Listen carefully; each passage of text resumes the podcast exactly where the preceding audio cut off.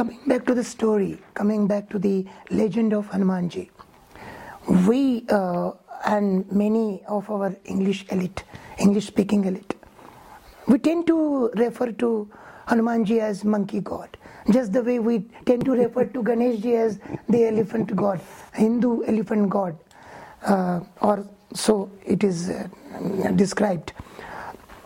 The world over, go east or west, it is the same story. How do you how do you view this? Uh, do you think it is proper to say monkey god, or there is more to it? Uh, that's a problem of language. Okay.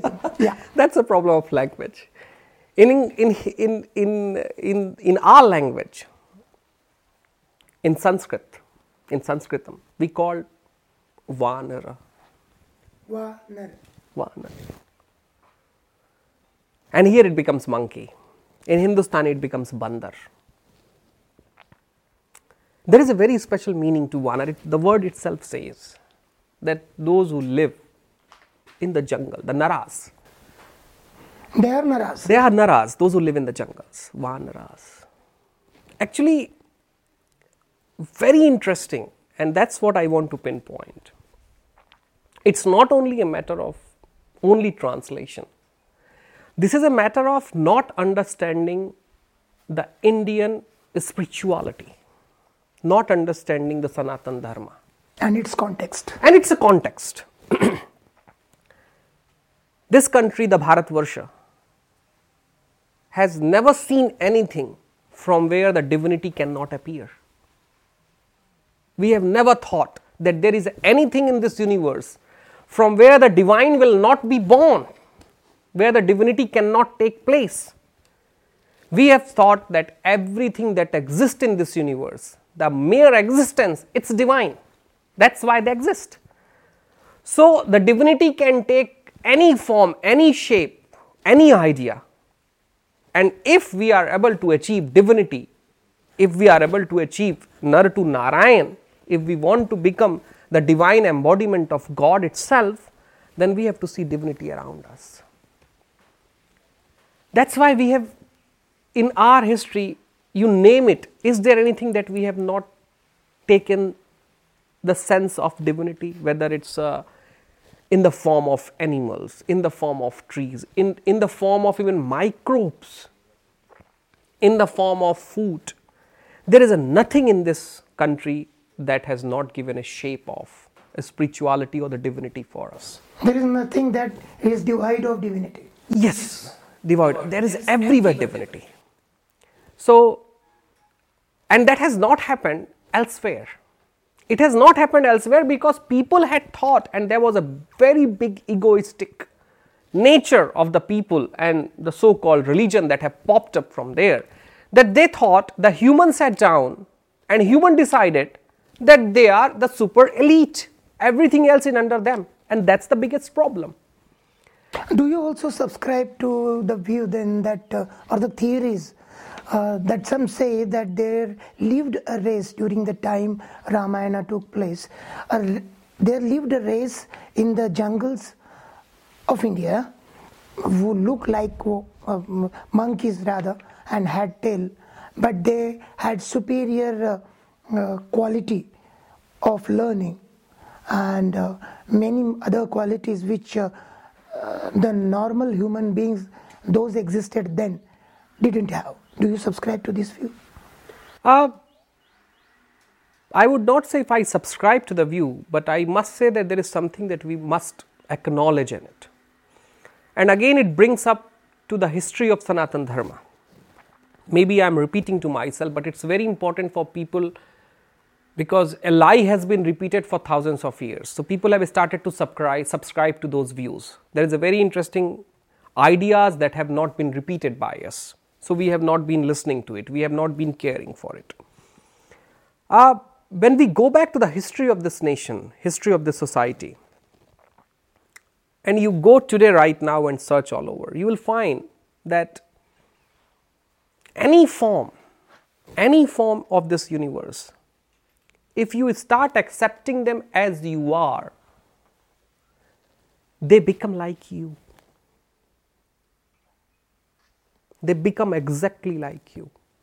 They copy to you, and sometimes they become bigger than you because they have much more learning power.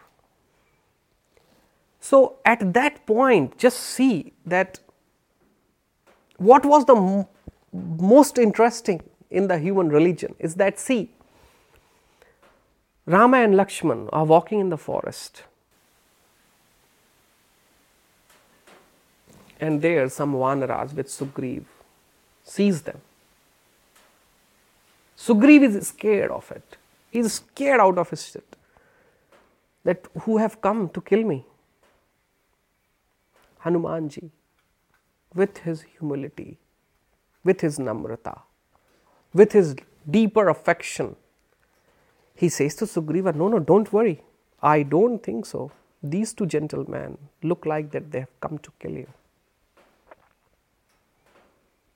They have all the Dhanusha and Ban. They have everything, all sorts of sastras with them, but, but they don't look, not for you. And he goes, he takes a human form because Hanumanji could take any form. And he goes in the human form and he asks them in a very polite term, Pranam, what is the purpose of you trade, you two looking glorious gentlemen to come into the forest? Different story, something happens, something happens. But Hanumanji goes and sees the Sugriva, the whole Vanar Mandali, all the jivas of the forest, all the living bodies of the forest. But not for a moment Hanum- Ramji thinks that they are not like me. He thinks they are like me. They are my existence. And that has not happened in any other religion. That has only happened in the religion of this country. Whichever religion was born from this country has the same sentiment. So, coming back to your question that do I subscribe to that view, there is a whole scientific history that people can go and relate. People can go back to the science and find that 10,000 years back, humans have much more deeper connection with the animals, with the fruits, with the trees, with everything than now what we have. And that's how people were able to live in the forest without having the infight that we have right now. Now, if a, a bear comes here, I think many of the people will just run. But at that time when bear was coming, people didn't have the same sight and the same, same agony.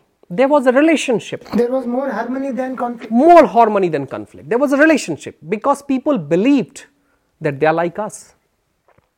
They are in a different journey, but they are like us.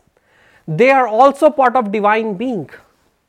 And that's from where they were able to train, teach, live, learn. Hanumanji has given even to Valmiki lessons. Which country has ever thought about that?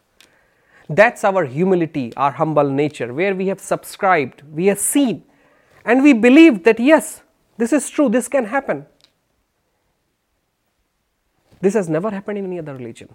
And I'm, I'm maybe I would look uh, a very fundamentalist, which I have no problem.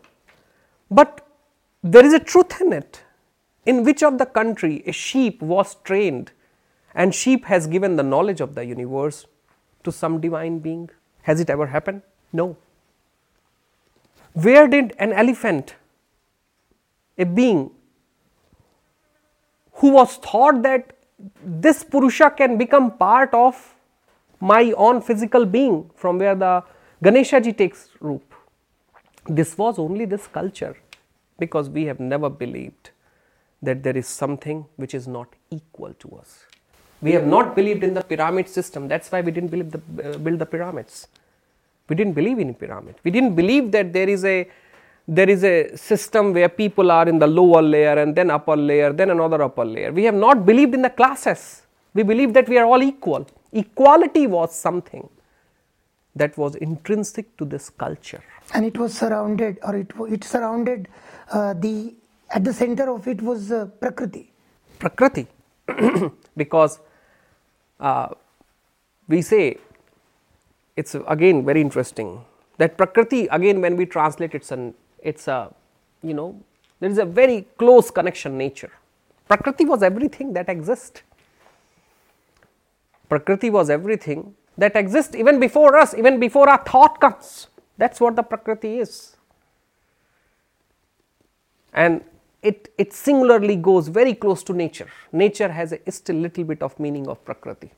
And that's why we call our language Prakrit.